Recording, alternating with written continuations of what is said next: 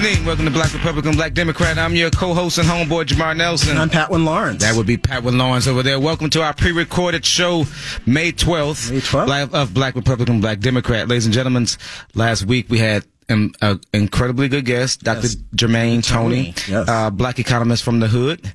Yes. And today you're listening to us because um, we're pre-recorded and and can I, can I use some of my British accent? Sure. Okay. And you've reached We should probably should use Canadian. Oh, can, oh, our I guess guest is it's Canadian. Canada. I don't know. Uh, When you're Canadian, what do you sound like? Uh, uh, what's the rapper's name? Uh, uh, Drake. You Oh, sound French. like Drake. Oh, well, yeah. Oh, French. Yeah, that's true. well, yeah. actually, they sound like the ones from right above us sound like hillbillies. Actually, from the south. I was at, I went to a WWF. Well, you betcha. I went to a WWF uh, uh, event. Uh, I actually won it uh, at some club I went to. This was like maybe about ten years ago, and I and then you know I was sitting there, and all of a sudden I heard these people speaking like this really thick like Southern drawl, or whatever, and I turned around just to look and see like who was behind me, and it was like these people from from Canada. They were like from right above us, like I think what Winnipeg or Really? whatever the big city. They're, they were from up there because I asked them like where they were from.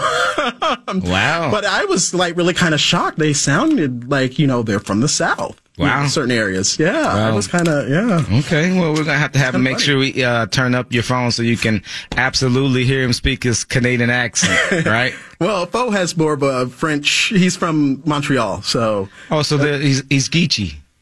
no, Black folks, black Frenchmen are Geechee, but that's usually in Louisiana though. No, those are Creoles. No, see, no, I actually, That's where you bo- no, for- Geechee is also a, a black Frenchman too. Come on, Where? What are you talking about? listen. That, that's where my dad's from. That's what they call them, Gullah Geechees. I'm, I'm from. Uh, listen, I'm from Texas, and my father's from Louisiana. I do know. and they call them Geechees? Yeah, you because they eat rice. I No, no, that's why they call people in, in because they eat rice because rice was a staple crop. of the Geechee. Well, well, yeah. I mean, you know, I just know that. Uh, I just know that Southern uh, black Frenchmen, which is actually which is common. I think a lot of us don't know that uh, a lot of black folks when they were fr- when they fled, they would flee to uh, France and Yeah. where they would be. Uh, or to Florida. They a lot of people went south. A lot of people didn't go north because it was a lot further to go through. And if you were in Carolina, Georgia, Mississippi, it was easier to get to Florida, which if was you were free. like Uncle Tom, you uh, walked to uh, uh, Kentucky. yeah, And uh, walk to free, I mean, yeah, uh, free air. no matter of fact, Uncle Tom went to Canada. Went from Kentucky. yeah, it's been a while Kentucky to book, yeah. Canada, and Yeah. that's how he got free. So, all right. So I guess That's true. That's true. Some did do that. Yeah, no doubt. So, Yeah. all right. Well, you and bring in our uh, our, our Yeah, let's bring on our, guest. one of our guests. So- Drake. Yeah. so our guest for uh, this evening is Fo uh, Niemi, and I'm, I know I'm butchering his last name, uh, but he's the co-founder and executive director of the Center. Uh, for Research Action on Race Relations. Um, it's a small nonprofit civil rights organization based in Montreal. Um, so we, this is our first international caller, uh, our interview, I should say, and um, we're great to have Fo on. I've known Fo for almost 20 years now. He uh, actually vacations uh, when I go to uh, Cape Cod, visit my aunt every summer. You know, he usually comes down, and so that's actually how I know Fo. He's a friend of my aunt. My aunt went to McGill um, after she uh, did her undergrad, and that's how they met. So that's kind of our connection there. So, Fo, are you on the line? Oh, Uh oh. that would be We lost Fo, our international connection. Uh, I think he dropped off with the the technology. I tell for you. technology. Technology. Especially international. Igni- well, you know what? And so we'll get him back on the line here. He, he can tell us about uh, uh, all of his uh, experience. So look, he, you, Yeah. s- you said that uh, Fo is left leaning. Yes, yes. He so he loves like the Kennedys and the whole like you know he's yeah that's what he really likes about. So you should talk to him about John F. Kennedy, Martin Luther King. He's very so and and and he's Asian too, which also makes it unique that you know he shows the solidarity. He likes to when we uh, go to the beach. He actually likes the suntan, especially as an Asian, because he says that shows brings solidarity with the work that he does. Um, so yeah, so it's very interesting. So, uh, Fo, are you there? Here. Hi. Hi. Sorry, with technology. Sorry about that. It's okay. Well, thank you for inviting me tonight. Yes. So, Fo, we we just introduced you. We we uh, just you know briefly introduced you that you're the co-founder and executive director of the Center uh, for Research Action on Race Relations. So, talk a little bit about that. Uh, Tell us a little bit about yourself and the work that you do there in Montreal. Uh, well, it's uh, the advocacy group that was uh, founded in 1983, basically to advocate for civil rights and to combat uh, racial discrimination, primarily in the city of Montreal, but also we do a lot of work at the national and federal level in dealing with not only race, race relations but civil rights and many other issues such as uh, the growth of hate crime and hate groups in Canada. So, over the last few decades, we have uh, basically um, helped a lot of people uh, sue uh, institutions, employers for discrimination. Uh, we also uh, work with many other uh, communities and groups, uh, especially in, in, recent years in, in, addressing Islamophobia, in addressing also the, the growing phenomenon of this kind of, you know, xenophobia and rising nationalism. With that, um, seek to, among other things, to close off the borders. Uh, so, you know, because Canada, like United States, is a country built and founded by immigrants. So that's why Word. it's important for us to, to look at those things all together. No doubt about it. And so, listen, I, I know Canada doesn't experience the type of racism that we do here in the States. Um, mm-hmm. but it's it's still um, happening, mm-hmm. and so it's great that you have you guys provide a a a place for someone can go when they're experiencing type of uh, uh, discrimination. So, what what made you guys put it together? What was going on there in Canada that made you guys uh, want to put together a center like this? Well, uh, in the um, 80s, the Montreal experienced a good, growing problem of racism directed at black taxi drivers. And wow. many black taxi drivers at the time were of Haitian background because, as you know, Montreal being primarily a French uh, mm-hmm. city, mm-hmm. Uh, there were a lot of Haitian immigrants, and Haitian immigrants coming here experienced a lot of racism based on their skin color, even though they speak French. So mm-hmm. out of that, there was a need to create an organization that really addressed um, the racism, but from an advocacy point of view, using law and litigation as a way to uh, combat discrimination, and that has been a hallmark ever since. Mm. We have also developed a lot of, of um, you know, learned a lot of lessons from the United States in dealing with the, you know, using civil rights laws and mm-hmm. tactics as a way to to organize people and to educate people and make people feel proud of themselves because there's mm-hmm. a lot of, you know, many of the um, members of minorities here are mm-hmm. of immigrant background, so there's yes. always kind of reluctance to challenge institution, to challenge mm-hmm. the status quo. Um, mm-hmm. So that's why it's part of it is changing the mindset, really. Yeah.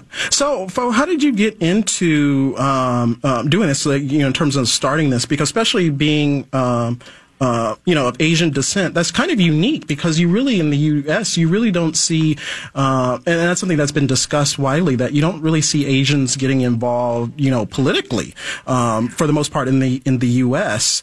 And so it's kind of unique, unique. Usually they're focused on business and, you know, things of that aspect. So how did you get involved in doing that work in Montreal?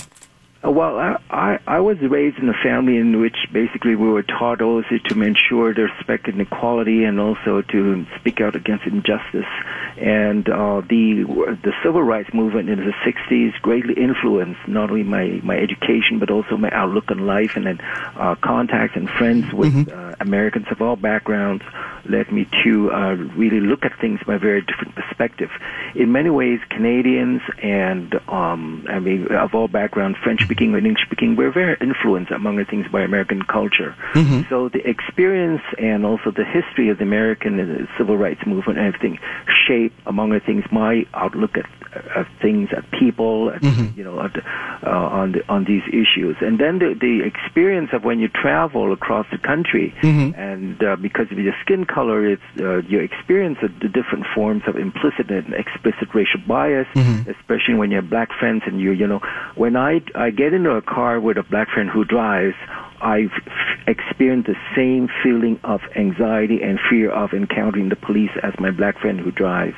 Because mm. these are the things that happen to people, and when it happens to people close to you, mm-hmm. you become part of the community. You live it, and you live it firsthand. Say, I like you. I say, I like you. This is Keep It Real Radio, and I like you when you have. I told you you would like when them. you have uh, a non-black uh, people experience or uh, they can truly uh, have empathy for some of the things that we experience. So, uh, we got a few more, lot more questions for you on the other side of the break. So let's uh, take this first break so we can get right back into it on the other side of the break. Okay, this is Black Republican, Black Democrat on Twin Cities News Talk and TwinCitiesNewsTalk.com.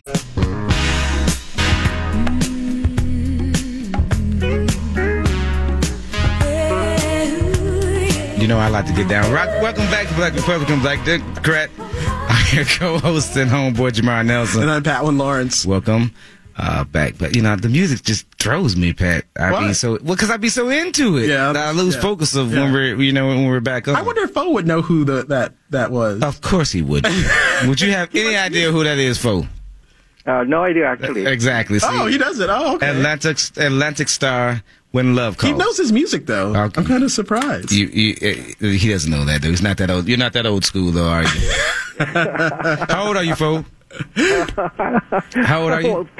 Oh Lord, here you go. Okay, him, him, and There we Methu- him and Methuselah's his first cousin. That's what he's saying. so, folks, check it out. I think what's important is to understand because we think, especially me, I, and I have no shame with admitting my ignorance on this uh, on the subject there because we normally hear that in Canada, again, as I spoke earlier in the first segment, that there isn't there.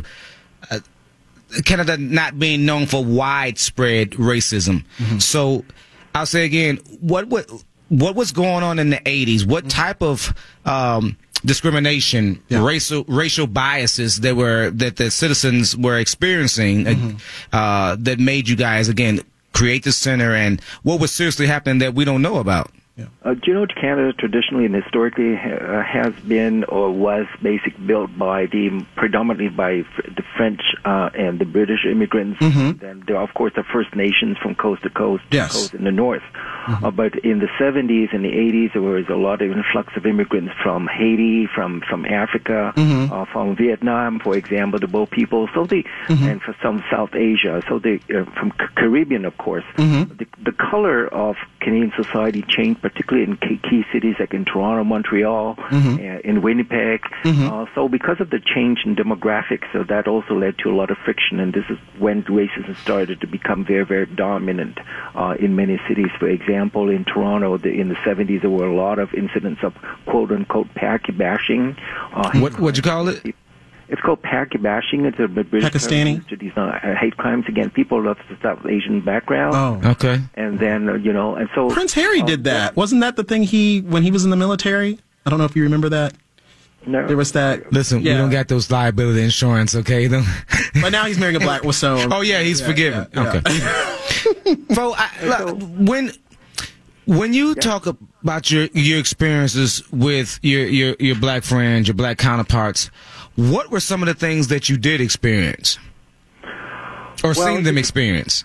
Uh, well, there are little subtle things, for example. Some of them not that subtle, actually. For example, you go into a restaurant, okay, where you're seated, how long you have to wait to be served. Sometimes you can feel the difference when with black folks. Mm-hmm. Uh, those are the things, especially uh, one of my experience was in basically in uh, Brookline, Boston, going to a Chinese restaurant and not being uh, allowed to sit in the front and more shown to the back. And when I went to the back, I could see a lot of people of color there. I got the message right away. So, you know, those things sometimes they institutionalize, sometimes they're very implicit, and you learn very fast. And when you learn very fast, even if I'm not black, I don't believe that that's right and that's more, and and everyone has to speak out. Mm-hmm. So when you live these things firsthand, personal experiences, you really have to take a stand because in doing so, basically, you help improve things for everyone.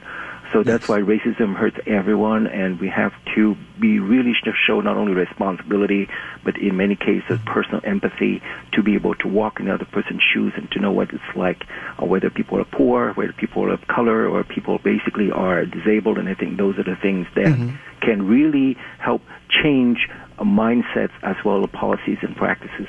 Tell Donald Trump and Kanye that. So, uh, and, you know, I bring that up. I, I had a question, but I bring that up to for this reason too. The fact that he's making these ignorant statements of racism being a choice. Um, No, uh, he said slavery, not race. I'm sorry. I'm sorry. I'm sorry thank you. R- Slavery being a choice, Fo. When you hear, uh, uh, especially a guy that I thought was a pretty articulate dude, well, but being articulate in music and and, and historically, exactly, it's two totally why are different we things. Following like these people anyway? Like, Well, listen, come on now. We've been following celebrities throughout time. That's n- that's no different. But when I hear a but for black man, they don't follow their celebrities in terms of their politics. Only we do that. well, would you would you say would you say that that's true, Fo? Well, wasn't there an expression called the disgrace to the race? Yeah. yeah. Okay, Yeah. and we can't forget the slavery uh, Mm-hmm. practice in the in the old days of the British Empire and, and even in America, basically a form of Af- uh, uh, African genocide, Mm-hmm. genocide, and people of African background. It's documented. It's so widespread for centuries, and to say that it's a choice, I think, is an, an insult those who forefathers and mothers were basically killed by uh, by slavery. Well, I have to I have to disagree with both of you all because I Uh-oh. think I think what Kanye was trying to say, and Oh, because gosh. he's you know, and I, I'm not going to say he's an artist, but, As but President Obama said, he's a blaming that- jackass. I'm not blaming that on because he's an artist, but I think what he was really trying to say is there was a choice. He was talking about mental enslavement. Is actually what he was talking about. If you No, he wasn't. no, if you would look at the larger clip, he was talking I did. about mental enslavement because you know they like to like cut up clips and No, what he was saying was how mental he was for being uh, hooked on drugs. Is what well, he- that's true. That's that's that's part of it. But you can't blame black folks for but that. But I think what he's saying in terms of a choice, I, I would say that the shift should be it was the uh, it was a crappy choice that they had because yes. Uh, Enslaved people did have a choice. You What have- choices they have? You could have said, "No, I'm not." Pick cotton. Negro, or You die. pick- yes, exactly. Is that really a choice? Heck no, there's no choice. That's why I'm saying I'm saying crappy choices. But you also see in Haiti where they, you know, took over, uh, you know, the island from the French and they fought back. You had where I'm from in Charleston, South Carolina, where you had Denmark Vesey, which you know that was betrayed. You had Nat Turner. You had a lot of revolts that took place where people, uh, you know, Kanye wanted to fight back. about. Well, he doesn't talk about. That's why I think these sound bites are problematic, where people can't really. Talk, and eh, he probably doesn't know enough anyway to, No, you know, to talk more about it it. is. But I wouldn't have made that statement, but I understand what he was saying. There was a choice in terms of where a lot of enslaved people fled too, or they fought back. They would damage Yeah, but you, plantation that, there was no. They choice. would, if your you know. choice, if I'm, if I make a choice, for I'm not shackled to my choice. You don't. If if, if you, You give run me, away. if you give me a choice, you don't chain me to it. So I mean, again, you know, I, we got caught up on Kanye. Yeah. I, I, Well, I, I say again though, we folks. talk, we, we talk about choice, but people also have to have the means, and people have to That's right. the, the power. That's That's right. right. To That's act right. in their choice. Yes. And I think early in slavery, Yeah. a lot of people just didn't have the power. There it Well, they didn't know because they were afraid. They they were only on those plantations or in the neighborhood. That's all they knew. They didn't know what was outside, and a lot of times they were told negative things. And that's why a lot of African Americans don't know how to swim too, because you know because you know if you knew how to swim across the creek or the river, you could actually escape. So you hinder people and keep them in bondage and keep their minds, um, you know, in the stagnant, you know, focused way only on their location and their current existence.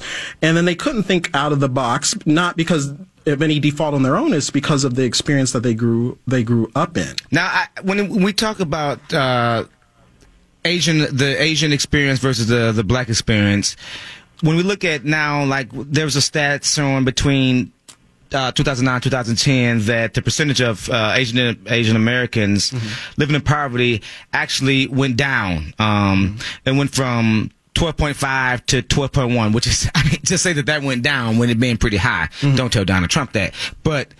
What is it that we're missing? I mean, because a lot of times we hear the myth that uh, Mexican Americans, Hispanic Americans are coming over here taking the jobs from, especially black people, but people, low wage people, your Asian Americans and black folks. W- what is it that I'm missing? How is it that you guys, you, that Asian Americans and black folks are still living in high poverty, uh, with but with this great economy and this, you know, and here you- here I am making fun though too. At 3.9, they don't talk about the real uh, unemployment rate, but how is it that um, we're even supposed to get out of that for when we're looking at such high poverty rates between uh, your people and, my, and ours? Well, part of it is the, the force of the, the global economy. Mm-hmm. A lot of Asians may come from countries where the, the economy is so strong, influenced by the bilateral trade or Mm-hmm. Yeah, the yep, United yep. States. And so there's certain economic leverage that a lot of Asian Americans, or particularly Asian immigrants in America, have vis- vis-a-vis the home country. Yeah. A lot of African Americans do not have that economic Yes. leverage right away globally or domestically, and that's why part Yes. of my work in race relations is always to build an economic foundation and power. Well, because when you have power, when you have more capital, mm-hmm. then certainly they can have greater choice and freedom in mm-hmm. order to uh, do things. You know, and, and I'm glad you mentioned that, what what you said that in terms of, you know, different groups of it. So we always hear in terms of, you know, black empowerment and, and, and how to improve, you know, social uplift for the community. Oh, why don't you be more more like the Asians? Why don't you be more like this, like the Jews? Why don't you be more like these groups? And I'm glad that you mentioned in terms of the Asians that are coming over, because a lot of them are coming over, are coming over from the upper classes, especially in America, um, the ones from uh, China to Japan. So they have degrees. Some of them have more degrees than what the average is for Americans, black, white, you know, or whatever. Um, also, because the United States government wants to have good relationships with those nations, there is a benefit um, to the immigrants of those nations in this country, and that's also has impacted the black community in terms of like the hair care industry, which is actually huge because that used to be black owned until like the 60s when the Koreans took it over, and the reason why they were able to do that is because of beneficial relationships between you know Korea and the U.S. government, you know, giving them leverage to where they were able to then take over that industry.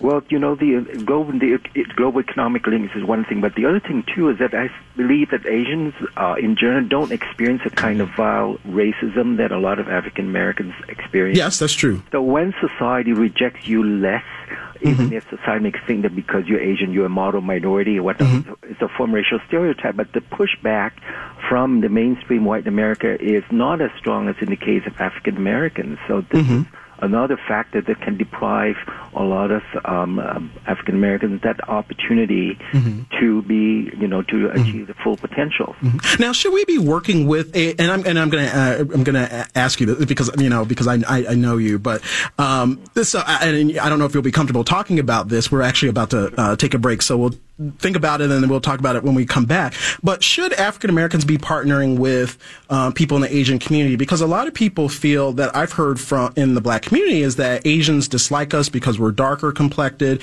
So there's that whole colorism thing that, you know, uh, that comes into play. Um, and should we be partnering with these groups? And if so, how should we be doing that? How should we um, build relationships uh, between African Americans and the Asian community? And that is, and that uh, what we call in the biz a tease. We got more on the other side of the break. This is Black Republican, Black Democrat on Twin Cities News Talk and TwinCitiesNewsTalk.com.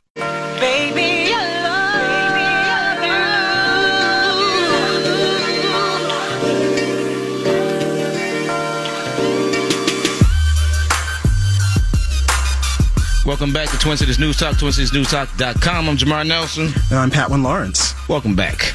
Pat. I ain't even gonna ask you who that is or Fo, because n- neither one of you guys will get it. Fo, uh, Pat had a very um, poignant question for you.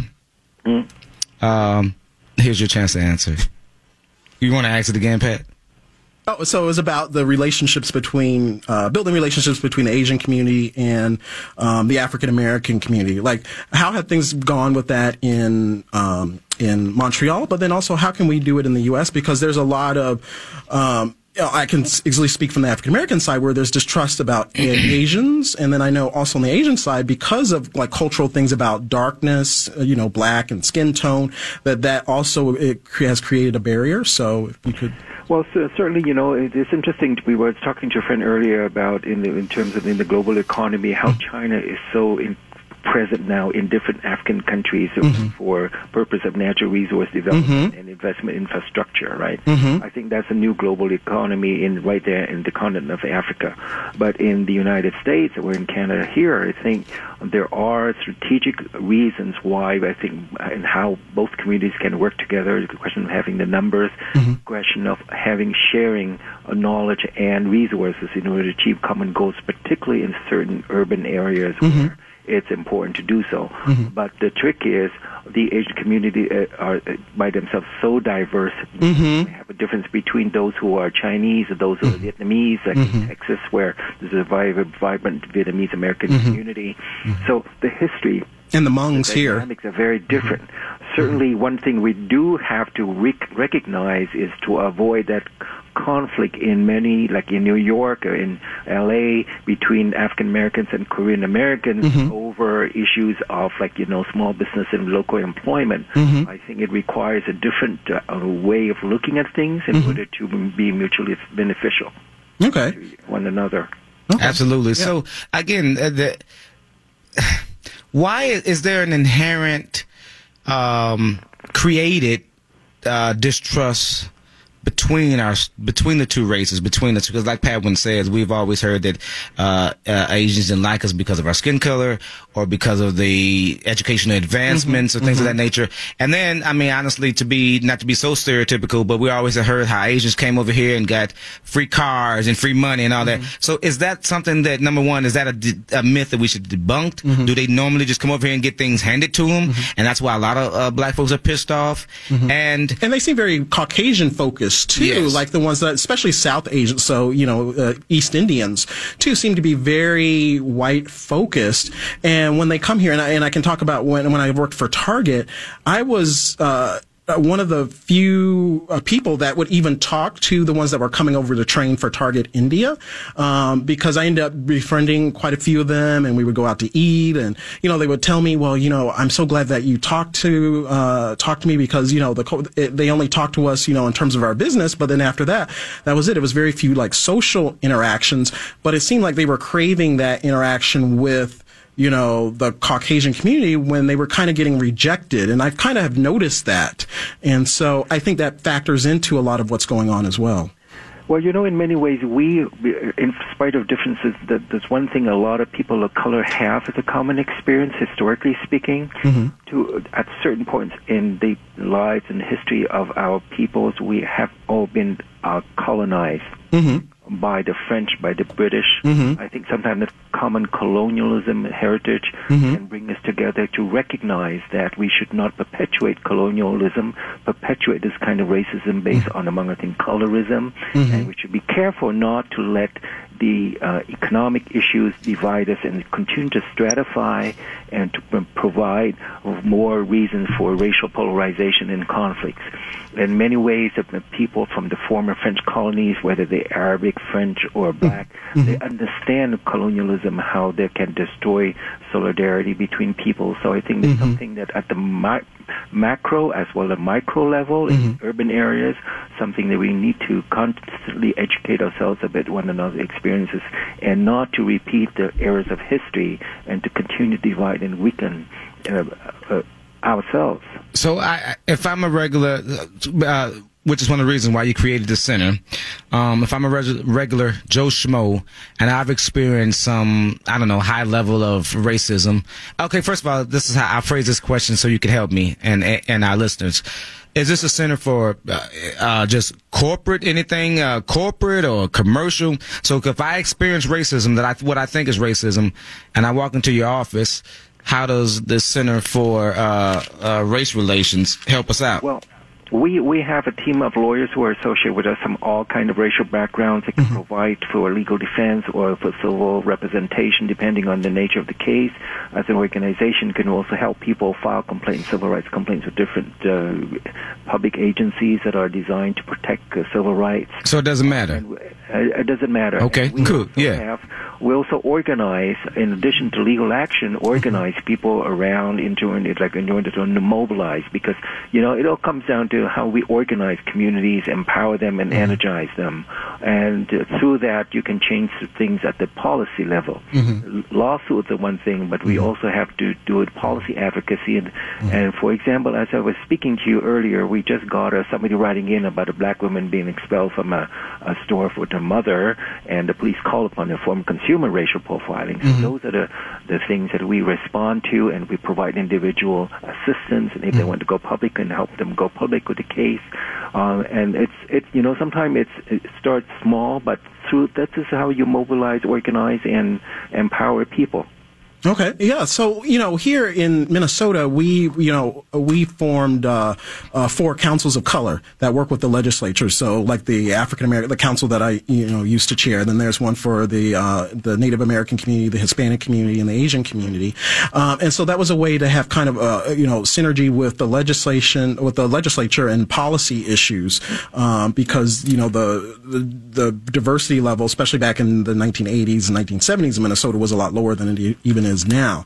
And um, and so those were ways that avenues that people were looking at to impact policy, you know, in terms of, uh, you know, their communities. And so what kind of structures are set into place um, that your organization works with or that's there, you know, in Canada um, that we could possibly learn from, you know, here, you know, in the United States? Because we have within the black community, we have like the NAACP, which was like the legal arm of the community. We have the Urban League, which was like the uh, social uplift um, arm of the community. We have other organizations that kind of work synergistically to help move the community forward. So, what are some things that are there in, in, in Canada to well, you know, move communities Well, generally in, in, Canada, the we don't have the kind of uh, structure like the one you just mentioned among like the NAACP mm-hmm. because we, uh, in this country the the state and state funding plays such a great role in uh, in terms of what what exists out there in structure for the communities. Mm-hmm. Uh, but there are um, more local structures such as city advisory committees on race relations and also issue-based uh, organization that are, um, you know, that can, people come together around specific issues in order to work on specific things. Needless to say, in Canada, we don't have the kind of, for example, foundations that can provide for a lot of grants. So mm. a lot of mm. organizations have very few resources. Mm-hmm. And also state funding for immigrant adaptation is greater than state funding for advocacy. Mm. So you can see that, you know, in, the, in many ways, advocacy work in Canada, especially on, on racism, can be a very uh, a poor people's work. Mm-hmm. Uh, but, you know, it's as long as you have the will, as you have the innovation, mm-hmm. uh, we believe we can do things We can still bring people together. Uh, and we still have to go back to those places of worship, black churches and mm-hmm. mosques, in order to bring people together and move people. You also have to, I believe, in, in your city, you have a different, within the black community, mm-hmm. you have to, like African Americans, you have Somalis, mm-hmm. new immigrants. Mm-hmm. And that's also internal cohesion that needs to be built, right? Because yes. Yes, yes. common cultural mm-hmm. view of things, and mm-hmm. all these things take time. Yes. Um, that's, that's the differences in between the two countries. And how are you guys bringing people together like that there in Montreal? Because that's been an issue here, especially African Americans with the diverse African communities. Well, sometimes we have to go back to the basics of community organizing, uh, uh, organize people around one single common cause or cause of common concern. For mm. example, uh, we're facing more and more the presence of hate groups, far right groups right here in Montreal, mm. and this is an issue that can galvanize a lot of communities and individuals, all backgrounds together into a, a sort of a common front. Mm. Another issue that we're going to be working on is black youth employment, mm. um, mm-hmm. because you know we have disproportionate high rate of unemployment yeah. among black. They're not hiring them. Yep. 15 and 24. Mm-hmm. These are systemic. Yes. So we would same have here. to bring together different, even labor unions in order to address these issues and schools because, you know, an unemployed youth is usually a ticket to uh, conflict with the law and we need to ensure that the criminal justice system, um, we, we fight the form all kinds of racial profiling to avoid the criminalization of, of poverty and race. Man, I, yeah, listen, I've got, I've, I've got a couple more questions for you too, man, because I was, uh, I'm doing a lot of research on you now and checking you out. So I've got some pointed questions for you. So we got more for you, uh, for on the other side of the break. This is Black Republican, Black Democrat on Twin Cities News Talk and TwinCitiesNewsTalk.com.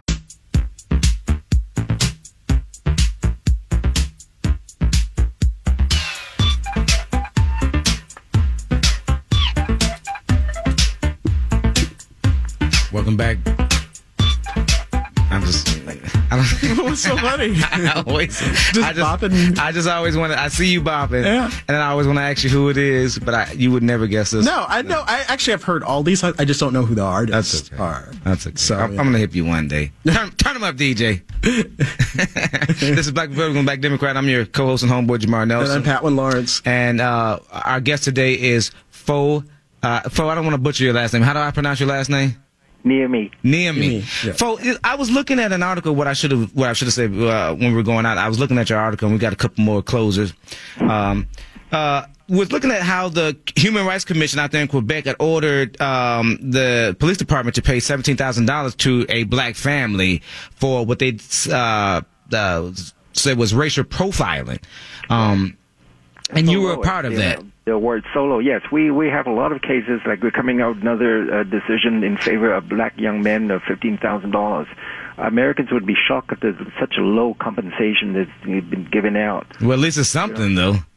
Yeah, because in some cases, a lot of our black clients get like really uh, uh, excessive force and get end up criminal charge after being out of court, uh, criminal court for two, three years, and then end up with ten, fifteen thousand dollars of awards and damages.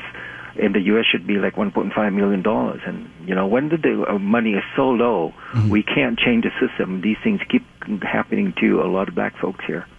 So I'm saying, so now I guess let me get an understanding how did that settlement come about? I mean, I understand it's racial profiling, but is this something that was rewarded to every black man that sues no, and is found? Bring the case to the like Human Rights uh, the Commission, or we have to bring it to the courts in order to, mm-hmm. like, technically, in the form of civil lawsuit that we have um, to file on behalf of individuals that racially profile. Okay. Uh, and who can take two, three years, or sometimes four years, in order to get the, re- uh, the result and the reward. Um, but yeah, as I mentioned earlier, in Canada, the, the award is so low that could, uh, you know, this is why things don't change. But I'm sure that, for example, if the award to court order, for example, if $100,000 of damages for somebody who's been racial profiled and beaten up by police, certainly police departments will think twice about it. So I'm saying, like here we do in the states, um, if if I if I'm uh, beat up by a police officer and they're found to be uh, guilty, uh, uh um, financially guilty. Um, in Canada, you saying that there's a cap? That's there's a there's a certain cap. Oh no, there's no cap, but just our judges, our court, mm. our justice system mm-hmm. uh, t- tend to remain very uh, low in terms of their standards of compensation. Okay. In other words, uh, let me put it this way. Yeah, yeah. Black lives are cheap according wow. to the Canadian justice system. Mm. Wow. All right, and that's something we want to change because money talks. How do mm-hmm. we change it? How do we go about petitioning uh, legislators to change the laws? Because if they're only being, if you kick my butt and uh, you know you do it, sometimes irreparable damage to me, mm-hmm. seventeen thousand dollars doesn't seem like enough compensation. Uh, and does that include hospital? Uh, uh, um, ma- thank you. Mm-hmm all the hospital bills, the legal fees, no. Then that's wow. something that we're trying to change, and that's why uh, for the first thing we do is when you deal with victim discrimination, and you have to tell them you have got, you have your civil rights, you got to stand up for them, and you really have to go through the the, the whole process a lot of people get discouraged. A lot of people don't believe. Mm-hmm. People are afraid of the system. I've been through it. So our organization stands behind them, especially when they are young, mm-hmm. and to go through the system, go through the whole process with them. Is it? Um, even at the end, it gets so little, but you know, you got to rain down on the system in order to change them. And mm-hmm. you know, we have in the province of Quebec there are about 500 something judges. Mm. Okay, less than five are black judges. Mm. Wow. Right. So, Say that number uh, again. Talking about the integration or say, racial segregation, we still have a long way to go. In no kidding. Mm-hmm. That's wow. how the system needs to be changed. Is it just in Quebec? Because I mean, again, I don't mean to sound so Pollyannish or or, or silly and ignorant. Quebec is still behind. Yeah. yeah. yeah, You should talk about it's the Canada, history there, yeah. because Quebec is a little bit different. Because you know they've tried to break away a number of times, and they have that francophone Brexit. They there. tried to Brexit. Yeah, they did. They have a number of times. Yeah. Right. They tried to separate from the rest of Canada. You know, the historic has always been an issue of language. Mm-hmm. In the last 20 years, race has become a prominent issue. Wow. The of Ontario next door. Mm-hmm. You just don't never uh, hear that. We have a, a, government strategy against racism. Mm-hmm. I mean, judges at every level uh, come from different colors. Mm-hmm. But mind you, the Supreme Court of Canada is still all white. Mm. The whole federal court system of Canada is still all white. So we yeah. still have, you well, know, we still like have the a long US. way to go in the matters of race. Yeah. Some ways. Yeah. So it, now the um, the um, C C R A R R is it just for those in Canada? I mean, if I experience here things here in the states, uh, how can you help me? Is there another we arm? Understand.